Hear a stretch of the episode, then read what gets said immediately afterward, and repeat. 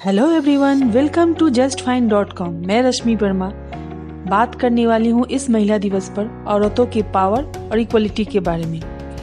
हम अपने प्रयास से जीवन के हर क्षेत्र में सफलता तो प्राप्त कर रहे हैं, फिर भी हम पीछे रह जाते हैं। क्यों?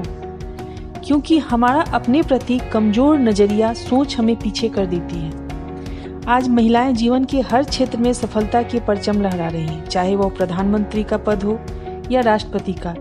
चाहे हवाई जहाज़ चलाना हो या बंदूक चलानी हो, महिलाएँ घबरा नहीं रही हैं। फिर भी कहीं ना कहीं इनके मन में एक चुभन सी रहती है कि कहीं वे अपने सफलता, जॉब को निभाते निभाते अपने परिवार के साथ गलत तो नहीं कर रही हैं? नहीं। आप इस बात को मन से निकाल दें कि आप गलत कर रही हैं, क्योंकि हमारी इसी कमज़ोरी का फ़ायदा लोग उठाते हैं।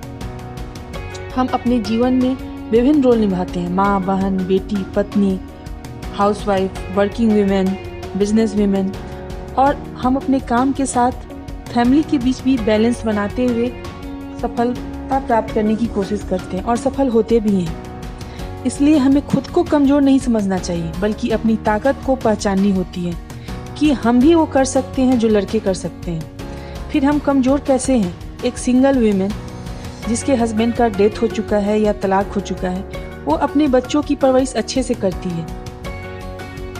कई औरतें ऐसी होती हैं जिन्हें कोई सपोर्ट नहीं मिलता है। फिर भी वो आगे बढ़ती हैं। कैसे? क्योंकि उनके अंदर एक क्षमता होती है। हमें इस क्षमता को अपने उभारना है। इस महिला दिवस की थीम है समानता। तो इसके लिए हमें खुद लोगों के इस भ्रम को तोड़ना होगा और हम अपने को कमज़ोर ना समझकर अपने पावर को पहचाने और अपने लिए जीना सीखें। Happy women's day thank you